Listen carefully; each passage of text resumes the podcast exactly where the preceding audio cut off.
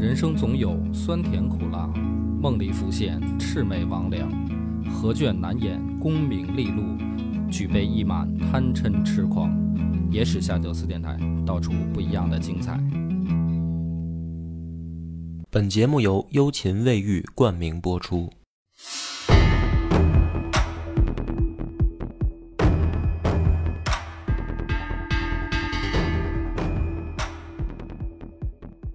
大家好，欢迎收听《野史下酒》，我是主播鹅八波。董斌，这回故事就很精彩了，要进入中原大混战了。嗯，那么千头万绪呢，咱们还是得有一个线索。这个线索呢，就还是落到李密身上。因为嗯，咱们上回讲了，说这家伙居心叵测，不满意啊，觉得这个这投降了以后待遇不公平。其实呢，严格来说吧，就是李渊对他还行，嗯，经常呢就是见面以后称呼他为老弟，那啊，老弟，嗯、来了是吧？然后呢，还把自己舅舅的闺女独孤氏嫁给他当妻子。嗯就虽然官儿不大，没有给什么大实权，但是关系上来说呢，其实对他也不差。但是呢，这哥们儿就是属于有点狼子野心那种的，就是他心想，原来我是一个一个地方上的王啊，对我也是群地方上一个群群雄或者说诸侯之一吧，嗯啊，我也有资格这个逐鹿天下的。我到这儿弄得跟你们家管家似的，就跟自己这兄弟王伯当，王伯当不是跟他一块儿投降的吗？嗯王伯当也不满意，王伯当后来当的是这个左武卫将军，其实你说也不错了。你说你们俩降将，你还想怎么着啊？哥俩呢，没事就嘀咕，说你要不不行的话，那找找个出路吧。这么过日子没劲，啊是吧？原来咱俩出去创业的时候多爽，说现在他妈上班天天没劲。于是呢，李密就跑跑去找李渊就献策，说啊，我的这帮山东旧部啊还在，嗯啊，说陛下你呢，要是让我回山东，我愿意召集我的旧部，帮你把王世充收拾了，就是帮你把东都也占回来。嗯嗯啊，你不用出兵，对你你也不用给钱，我出去我自己都能把我这帮人马号召起来，然后我给你大唐效力。这李渊一听得怎么想啊？哎，李渊一听觉得还挺挺靠谱的，嗯说是啊，说这哥们儿原来在江湖上也是一号人物哈，那就说要不试试。于是呢，这个李密就就坡下驴说，但是呢，这个别你兵不用给，别的不用给，就是朝中我这俩人，一个这个王伯当，一个呢贾润甫，这也是我自己带来的人。那我现在出去号召旧部，我得有人帮忙啊。嗯说这俩人跟我一块儿去就行。那李渊一想说，这可以啊，那真答应了。真答应了。这于是这哥仨就启程了，嗯就真的奔山东就出发了。他们前脚走呢，后脚这其他的这些这个群臣就过来就劝说：“这大哥你想什么呢？这就是哈、你这不是放虎归山吗这不是当时那个曹操放刘备吗？？”对啊，这李渊一琢磨说：“是啊，刚才他们脑子一热，因为他觉得什么呢？就是已经变成自己亲戚了嘛，你说把舅舅闺女嫁给他了，是吧？这是属于咱自家人了嘛，应该。但是一想也确实是，你这这人能力不小，出去以后还归不归我管啊？听不听我的不一定了。于是呢，就想派人去追，就给他叫回来。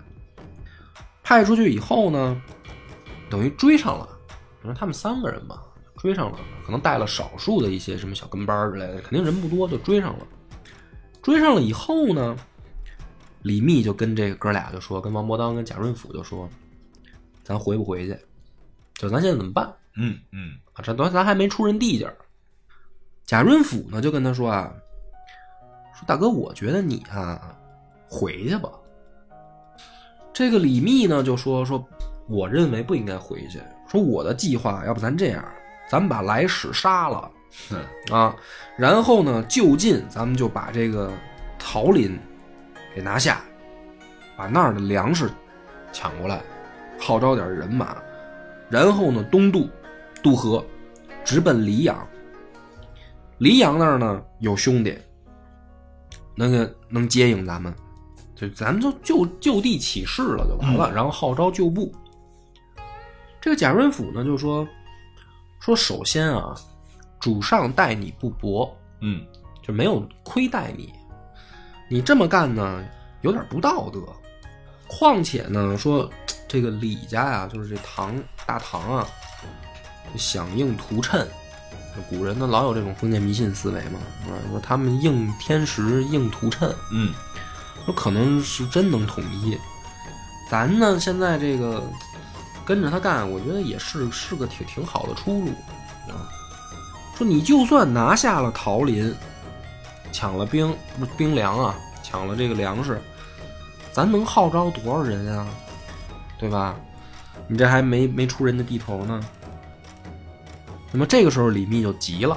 这说的都是李密不爱听的话。对，就是说你是我兄弟还是他兄弟啊？嗯你是跟着我干还是跟着他干？我是不是应该给你留在李渊那儿啊？对呀、还再说什么应什么图谶，他也姓李，我他妈不也姓李吗？对，他能应图谶，我就不能应了吗？这贾润甫呢，就也是啊，就就是哭着就劝他，就是也是动动了动了感情了吧？说大哥啊，你这理跟人家那理还真不一样，这这这话还挺挺不好听的。呃说那个，咱别说这个，你啊，就一条，你给翟让杀了以后，大家都说你弃恩忘本，就等于瓦岗寨你们自己就火并嘛，嗯啊，你给翟让杀了，说你也不想想，咱们这么搞下去，谁还会帮你啊？这时候李密就真急了，要拔刀就砍这个贾润甫，早早知道不带你出来了。嗯是吧？王伯当呢就赶紧拦住，说：“你看这还没没没怎么着呢，自己人先动上手了又想杀自己人啊、又要砍兄弟。说这个，我觉得这个老贾说的话好像有点道理啊。说他一边拦着这个李密，一边劝他嘛。李密呢就更急了，说你怎么也说这话呀？说我就现在就相信你们俩，结果你们俩都这态度。他就看着这王伯当说：“我就问你，你跟不跟我去？嗯我不回去，是吧？给人他妈人家当总管，这什么狗屁差事？你要，反正我是不回去。我就问你，我要走，你去不去？”王伯当呢说：“说你这话说的，对不对啊？那那义士未有尽忠，那不以存亡义志。说公若必不见从，伯当愿与公同死。就是你非要走这条路，那做兄弟的陪你。嗯，但是还补了一句没完 说了一结果啊，说但恐徒死无益呀，嗯，就是死我是不怕的，我老王什么人你清楚对吧？但是我怕咱俩白死啊，嗯就是你死没意义呀。嗯就你现在如果一意孤行，咱们最后落的就是个死。啊是啊，反反正老王不怕死，但是呢，李密呢，他他是不会这个回头了。嗯于是呢，这个贾润甫就不告而别了。啊，直接溜了。就溜了。王伯当呢，带着这几个小兄弟跟着他，真的跑到桃林县署啊，把这县令砍死，然后取了粮械，召集了一一小伙人，就准备奔赴襄城，告诉这个当时襄城刺史叫张善相。张善相的确是李密的旧部，而且接到了李密的消息以后，就马上准备人马，准备来接大哥。嗯就这个人确实没找错。对了，但是呢，当时他们这个消息呢，就传到了临近的右翼卫将军叫史万宝那儿，就这个等于离桃林很近，传到那儿。这史万宝呢，就跟手下的这个兄弟，他坐守雄州，就跟他手下一个兄弟，兄弟叫盛彦师，嗯。说咱附近出事儿了，那个李密杀官造反，弄一伙人，现在就不知道他要干嘛，咱怎么办？就是咱是睁一只眼闭一只眼，假装没看见，还是说咱出兵给他围了，给他逮回去，还是咱跟着他一块儿反？就是就是反正哥俩就商量嘛。而且呢，这个史万宝呢，就说这个李密啊是个人物啊，当时也是一路诸侯啊，嗯是吧？不能小看他。没想到呢，这个盛宴师哈哈大笑，特高兴。哎，史万宝说：“你笑什么呀？你这么开心干嘛呀？盛宴师就说啊，说这个大哥你放心，李密你别觉得他了不起，说我告诉你，你给我几千人马，我把这俩人人头给你带回来。嗯就是李密和王伯当呢，我把人头给你带回来。说哟兄弟，你你你打算干嘛呀？这盛宴师呢搞得还很神秘，说你也甭管，你就给我调兵就行了。嗯我兄弟说到做到。于是呢，这个盛宴师带了五千人，翻过熊耳山，找了一个这个要道啊，就埋伏下来，什么弓箭手、刀斧手，就等于埋伏在一个山谷里。他手下跟着他去的这帮人呢，就搞不懂了，说这个大哥，咱在这儿干嘛呀？说这个李密明显是要向洛，就是往河南去。嗯说你带着我们进山干什么呀？这盛宴师呢说你们不懂，说李密这个人啊很狡猾，他表现出他要去河南，那么实际上他一定是要投奔襄城，找张善相。嗯就是呃这个盛宴师判断人很准，有的人是什么呢？他他往哪儿去，他就是就是往哪儿去。嗯对吧？李密这个人说的跟做的一定是相反的，所以他要去这个找张善相的话呢，这儿就是他必经之路。他没多少人，他只要过这儿，咱这不已经埋伏好了吗？他从这儿过，咱肯定能给他逮着。嗯哎，果不其然，就让盛彦师说准了，就是他看就李密这个人的确狡猾啊，所以他敢说那个话啊，那所以他没什么了不起。对他敢跟史万宝吹牛逼嘛，那就是把他看穿了嘛。说这个等李密带着人过，因为山谷就很狭窄，中了埋伏以后，没有没过多少功夫，就把李密的人就杀光了。嗯然后呢，真的就把这个李密、王八当给宰了，就是那个乱箭射死，对，然后王八当劈他挡箭。王八当就跟他真的一块死了。嗯，死了以后呢，就把两个人的人头一装，发一快递往长安到付。啊，就是给李渊，就是大哥这事儿我们帮你办了，嗯你不用担心了。李渊一看很高兴，说这兄弟靠谱，就封盛彦师为葛国公，拜五位将军，将军，然后镇守雄州。嗯这个事儿呢，咱们到这儿就李密的这个头儿牵到这儿，就牵出来这个中原局势了。那他的故事到这儿就完了。那么当时呢，李密的另一个铁杆好兄弟徐世绩嗯还在。徐世绩呢，就听说这个大哥已经死了的消息了。本来呢，还想说连吧连吧人，咱也一块儿投靠唐公，就是就一块干呗。嘿，没过多久，说大哥已经让人宰了。正好呢，另一个兄弟魏征来了。嗯魏征是干嘛来呢？就是李渊让魏征过来劝降徐世绩。徐世绩呢说：“我没有什么别的想法，投降是肯定的，嗯我也没打算跟唐公作对。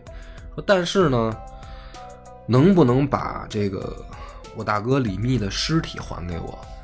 嗯我要葬他。”于是呢，这徐世绩啊说北面嚎哭，然后举军缟素，把李密的这个全尸葬于黎阳山南，对兄弟要有个交代。嗯李渊呢，看到他这个做法呀，不但不生气，而且夸这个徐世绩是纯臣，忠义。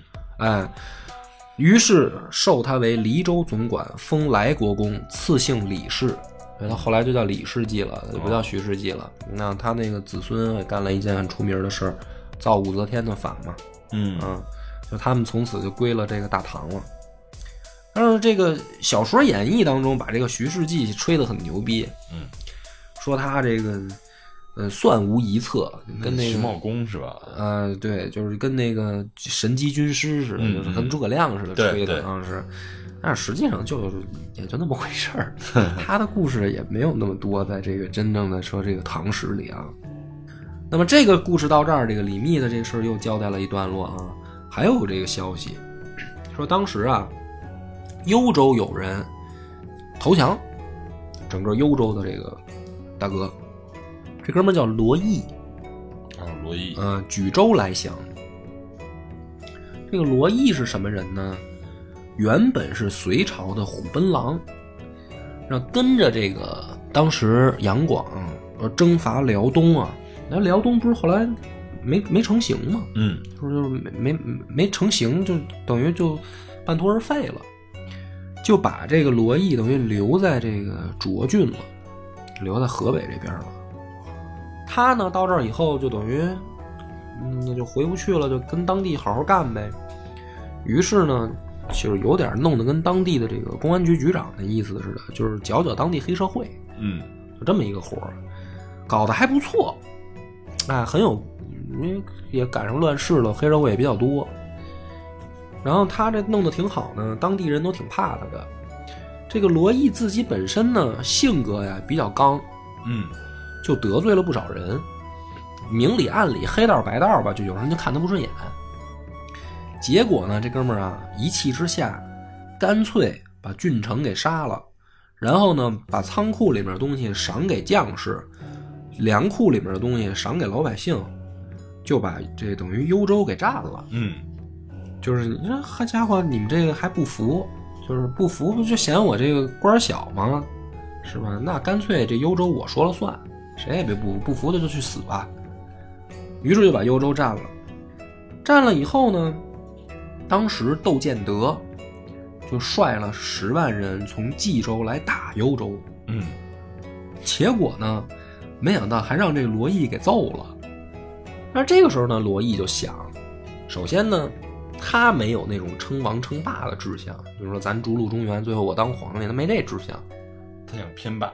哎，就是说我占一一亩三分地儿，我也做一路诸侯。但是呢，这天下就是当时大家都有统一的概念了，对吧？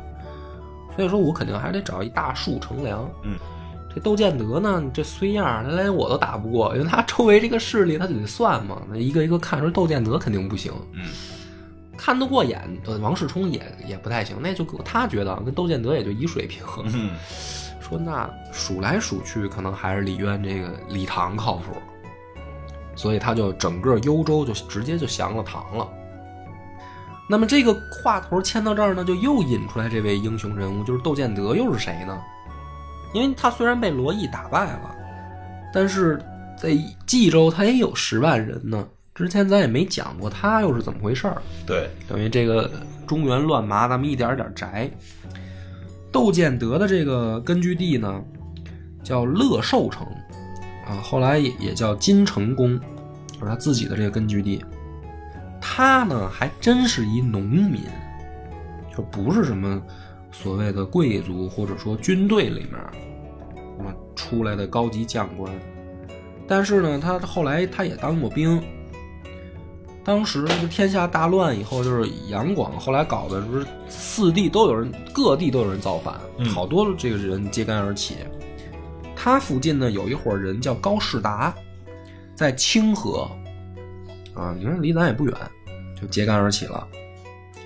揭竿而起以后，这个窦建德就去投奔这个高士达，然后呢，两个人就一块干呗。但当时呢，隋朝的涿郡太守叫张炫，对于在想平叛的过程当中，就被这个窦建德给干死了。嗯就是窦建德其实也挺有本事的，你别以为他打不过罗毅，但是也他也不是什么衰人。他这把涿郡太守干掉这件事儿，就出名了。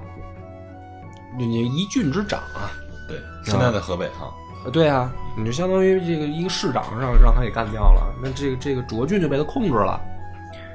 于是呢，当时他威名大振，就引起了更高级的，就是隋朝当时的太仆叫杨义臣的注意，就说哟，这边有一个这个高士达跟这个窦建德挺厉害，听说。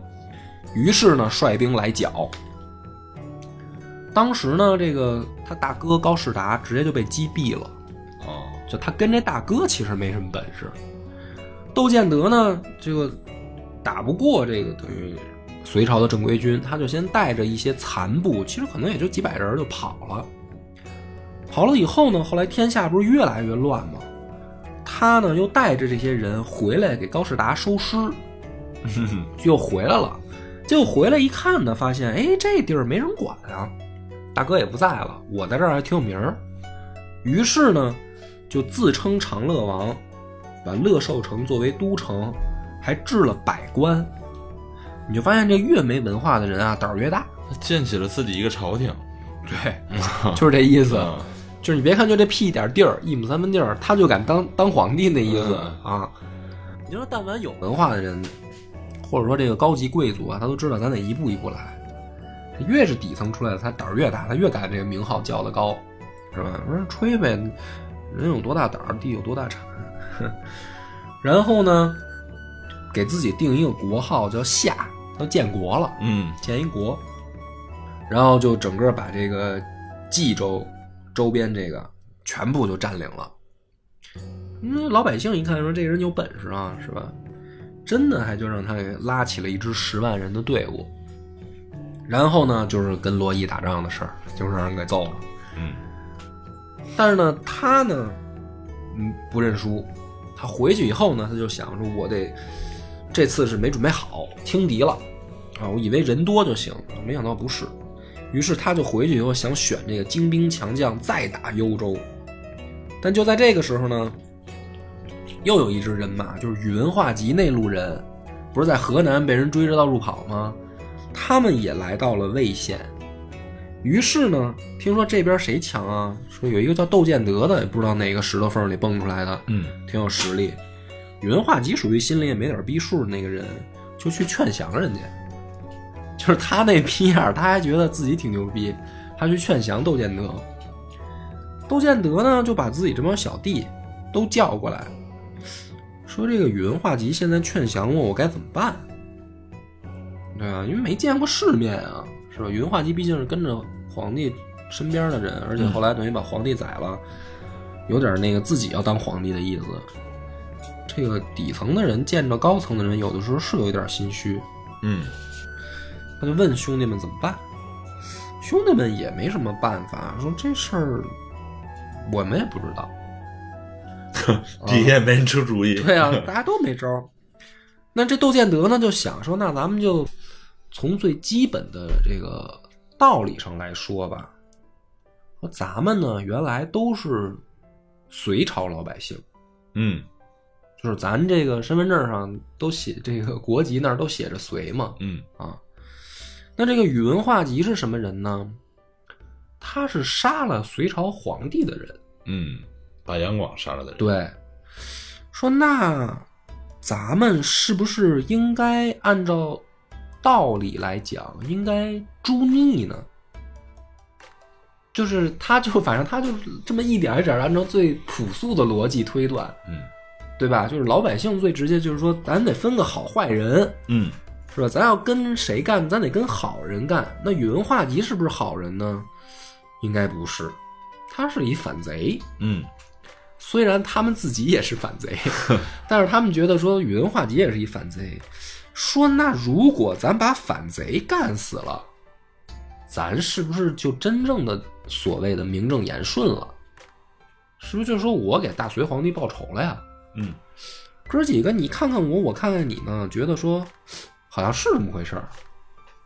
你还别说，他们这思路吧，还是对的很简单，啊，确实是这么回事很有道理，于是呢，这个窦建德说：“那我要为天下诛逆。”这个时候大家说：“好好好，大哥果然是不愧为正义之师。”于是呢，他也不打幽州了，就是罗毅的事儿他也忘了，他就转过头来准备打这个宇文化及。宇文化及呢，本来美逼美的还说劝降呢，结果人家反而打过来了。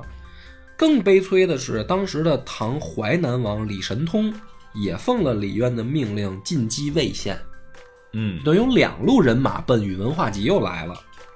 宇文化及呢也知道说这肯定扛不过人家呀，怎么办呢？说咱就准备撤呗，就拉拢了当地的一伙贼，叫王勃，送了好多钱，就说你帮我镇守聊城，就魏县已经守不住了，那咱去聊城，你帮我守一下。这伙贼呢拿了钱就真到聊城来帮宇文化及守城。然后呢，就听说窦建德的兵就来了，打了一会儿呢，这个城中粮食就不多了。宇文化及就想说这怎么办？扛是肯定扛不住了，手下人也不多。嗯，窦建德再傻，这手下十万人呢。于是呢，宇文化及就说：“如果咱要是打不过，只能投降，那咱降谁哈，宇文化及本来是劝降他的，啊？结果现在主动想投降了。对啊，所以说那咱要投降，咱不能投降窦建德，嗯太跌份儿。嗯说你投降李神通吧，他毕竟是唐朝，就是唐那边李唐的阵营呢，说咱投降李神通吧，就又给李神通写信，我们愿意归降大唐。嗯结果呢，李神通拿了以后，拿了这封信，就说啊，弑君逆贼，尚想屈膝求生。嗯，就跟咱们灭你的。对，就跟咱们看那个《权力的游戏》，大家都骂詹姆说你是一弑君者，就是啊你是一没脸没皮的人，你有什么可资格跟我谈判？嗯就这样。这李神通就是说呢，不接受他投降，咱们就打进去，打进聊城，宰了他。嗯但这个时候呢，这个李神通旁边也有兄弟叫崔世乾，嗯就是他的一个手下的这个副使，说大哥，你为什么不接受他投降啊？就是不战而胜，有什么不好呢？宇文化及已经怂了，就是收降了，不就完了吗？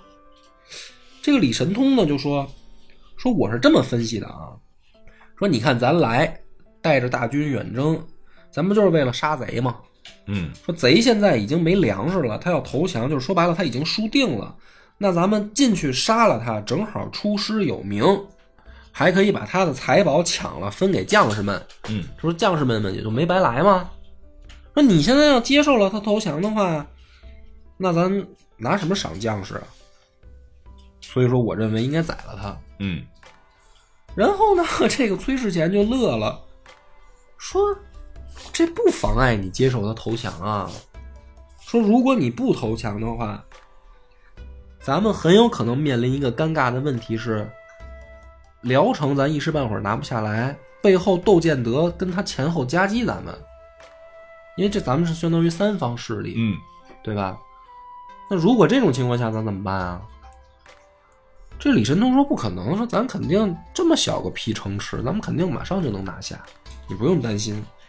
于是呢，就没听这崔世前的，也没接受宇文化及的投降，就是要直接打。就强攻了。嗯结果呢，最傻逼的就是，就在他犹豫的这个时候，宇文化及的这个兄弟宇文士及从蓟北城运了一批粮食来，结果他就真没马上拿下聊城，然后遭到了窦建德的从后面就部队就赶来了，因为窦建德不管你们是谁，反正在聊城的人我见了都宰了，啊，我也没想投降唐朝。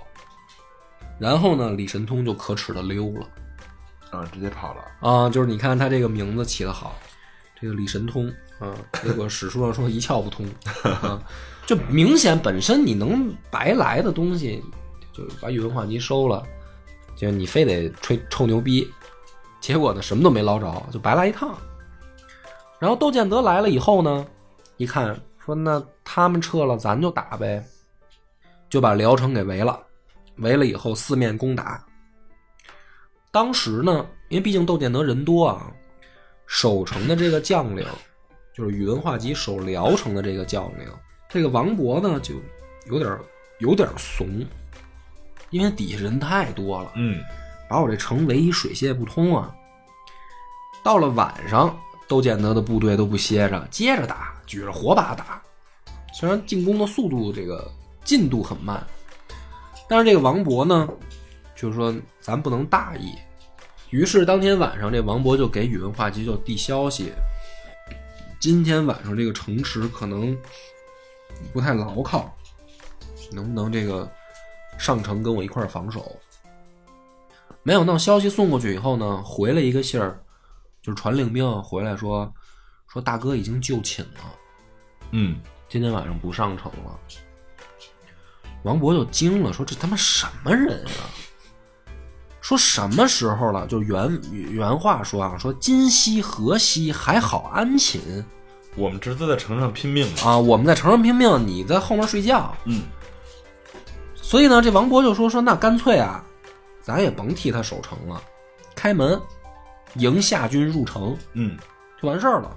要把这个窦建德迎进来。啊，说等窦建德的兵进去以后，都杀到卧室了，这个宇文化及正跟萧后酣睡呢。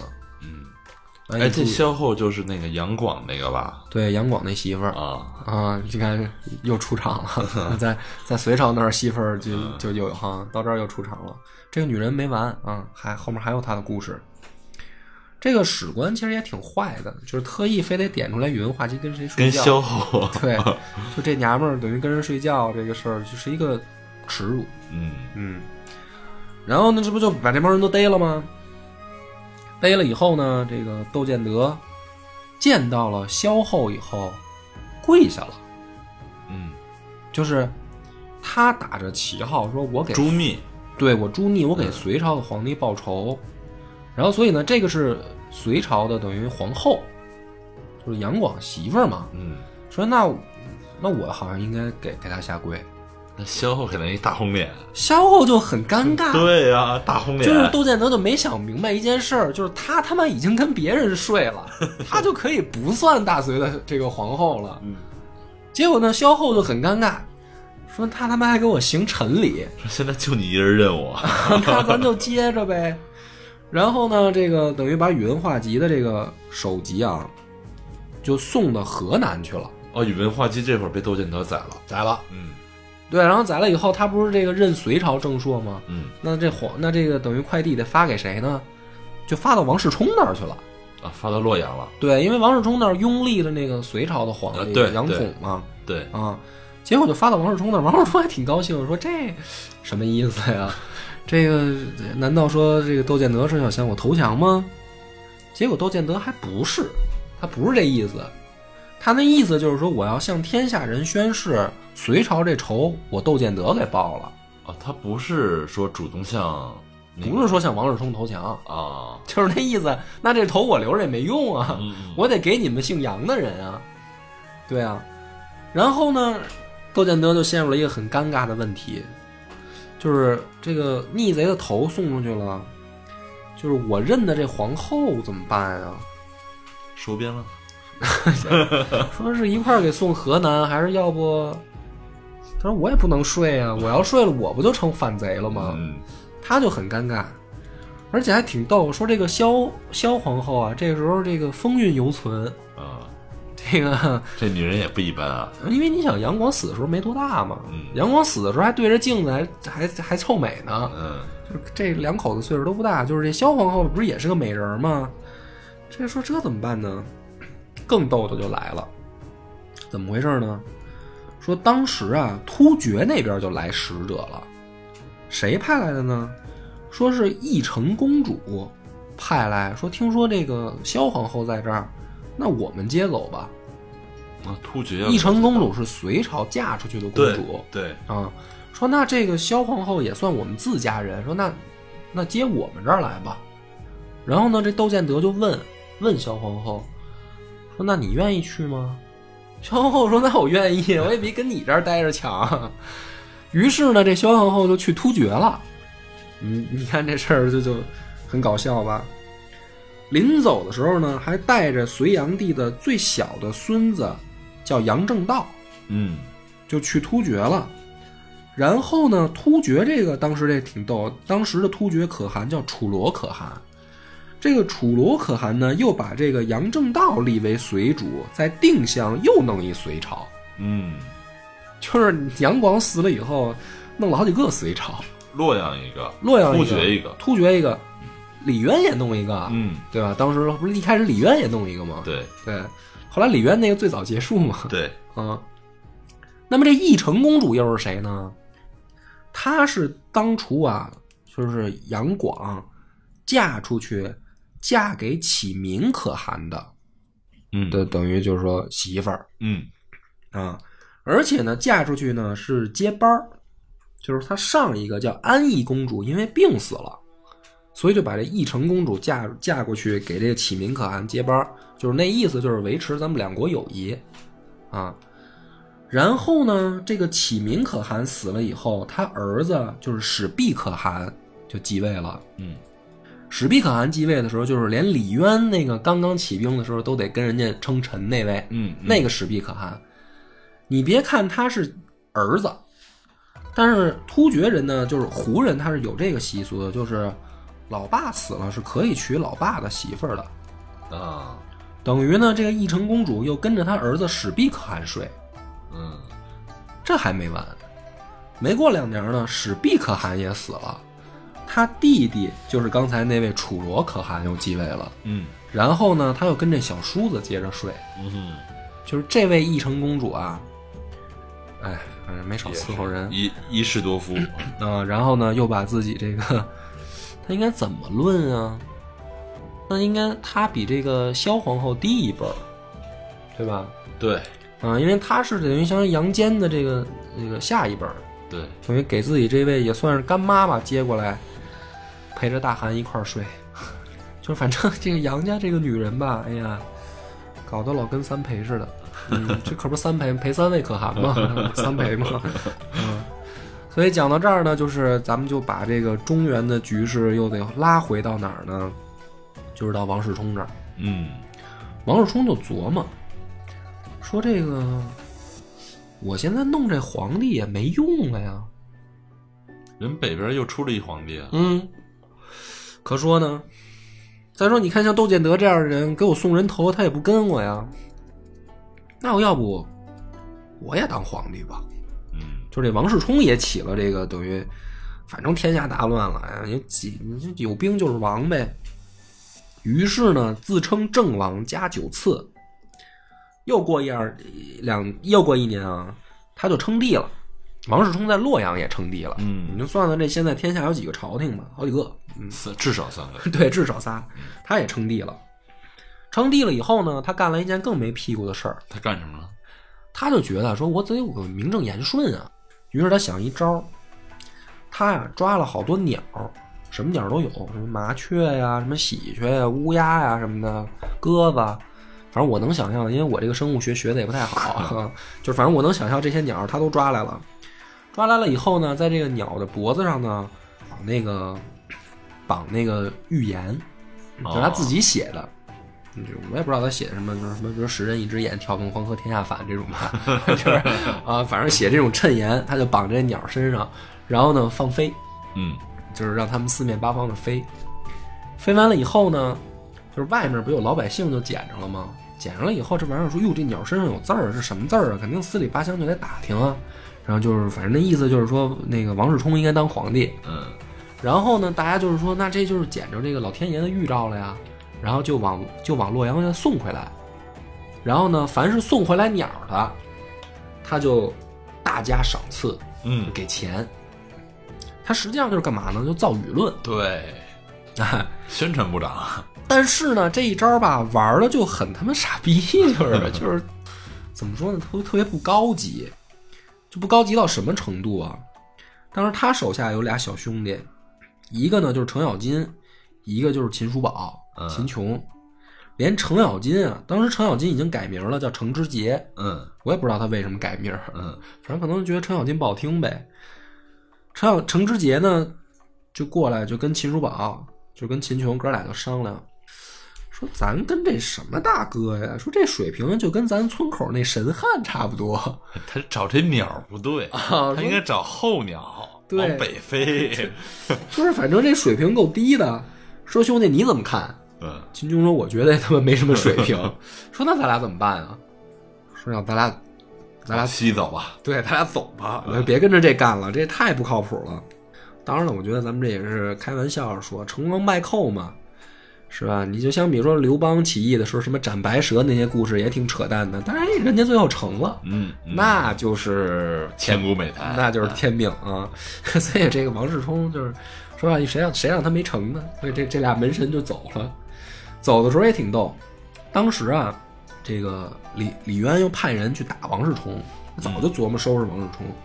王世充呢，就带着这帮人啊去九曲城迎战唐军。嗯，结果两边刚一列阵呢，就看见自己右边有一支几十匹这骑兵的人马就出队了，奔着唐军就去了。开始呢，王世充还觉得说怎么不听调度啊？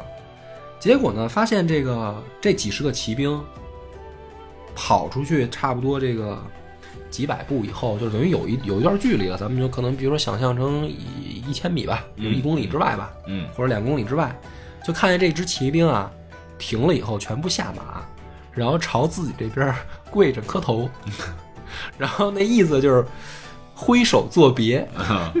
走了。这带队的就是程咬金跟这个秦秦秦琼秦如宝哥俩那意思就是告别了，就是大哥我们走了啊，还挺局气。王世充就傻了，说啊，合着不是他妈这个出出击，哼就是合着投降去了。这类哥俩这么一搞，王世充呢也追不上了，因为这帮骑兵啊跑了以后呢，他他怕别人跟这俩人学，他说咱撤吧，就是万一要是再跑出去一帮人跟着这俩人一块儿走怎么办？于是他就放弃九曲城，又回东都洛阳了。回去以后呢，他就琢磨一事儿，说这个为什么大家不跟我呀？就是我都立成皇帝了呀。对啊，说我现在也是皇帝，为什么大家不跟着我混呢？他想明白了吗他？没想明白啊！啊，不但他没想明白，他手下另一个原本李密的旧部叫裴仁基，这哥们儿不知道大家有没有印象？也密谋造反，就说这大哥太不靠谱了，咱不能跟着他干，那手下的人都开始不服他，都不服他。结果呢，这个裴仁基呢点儿背，就是他这消息走漏了，让人告诉王世充了。王世充直接就把裴仁基夷三族，就灭了。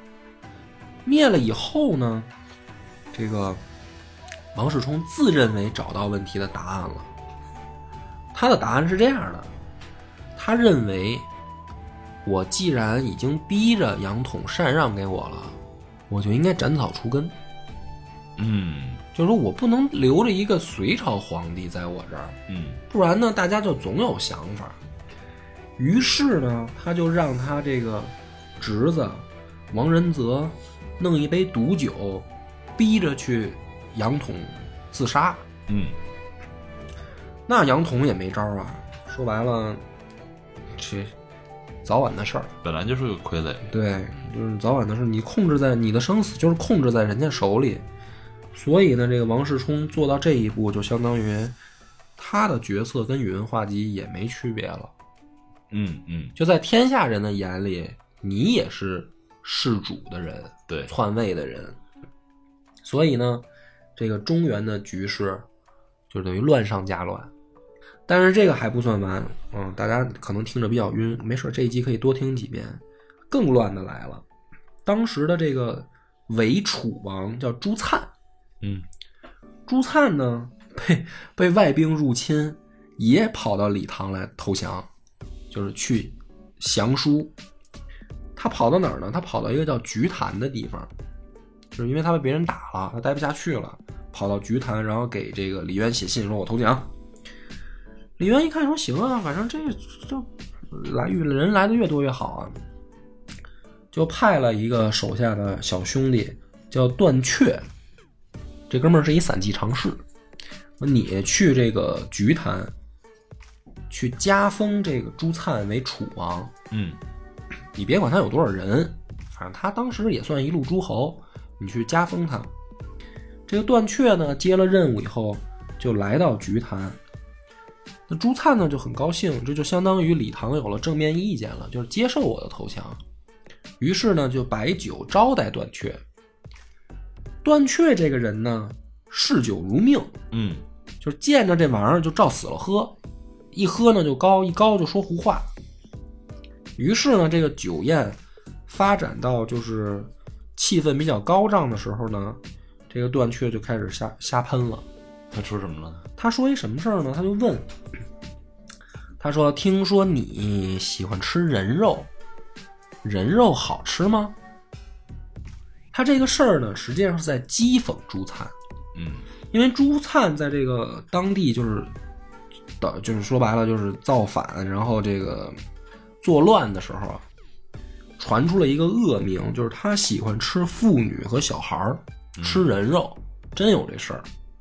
而且呢，或烹或或蒸，他甚至说啊，说世间美味无过人肉，基本上就不是人了，我觉得，嗯。啊，畜生，就是最最人最，哎，反正乱世的时候，人人相食也也不是史书上也经常能见到嘛。嗯。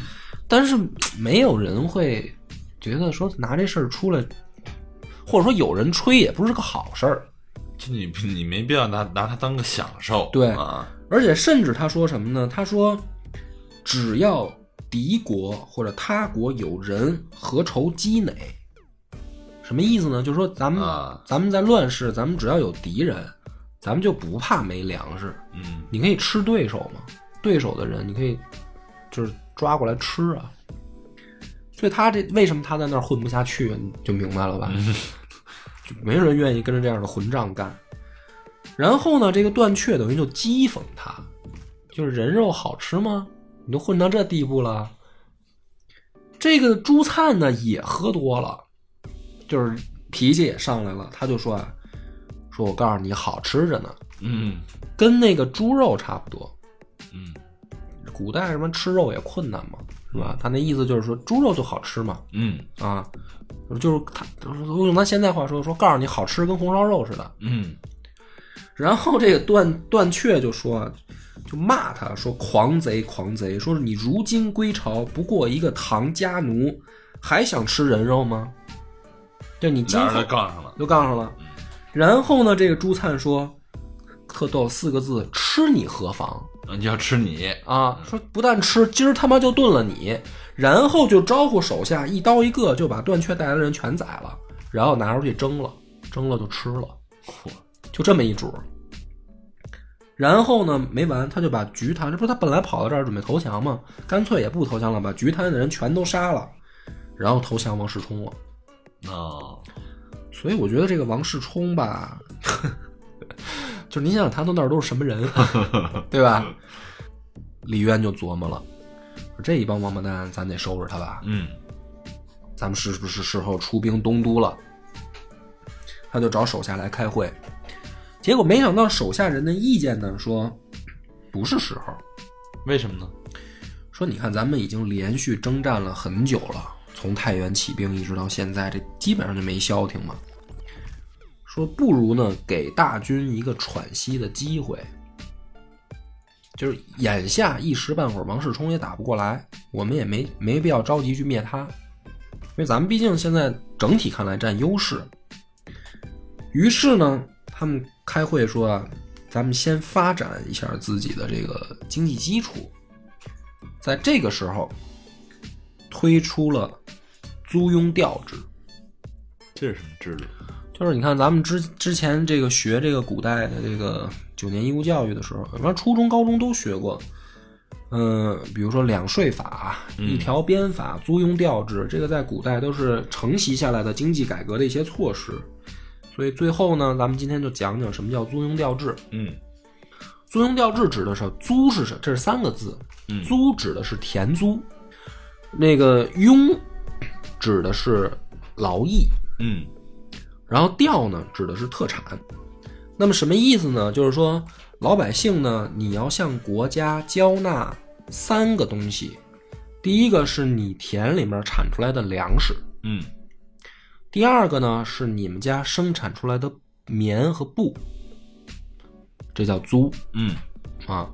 然后呢，你每年有二十天要向政府服劳役，这个叫庸。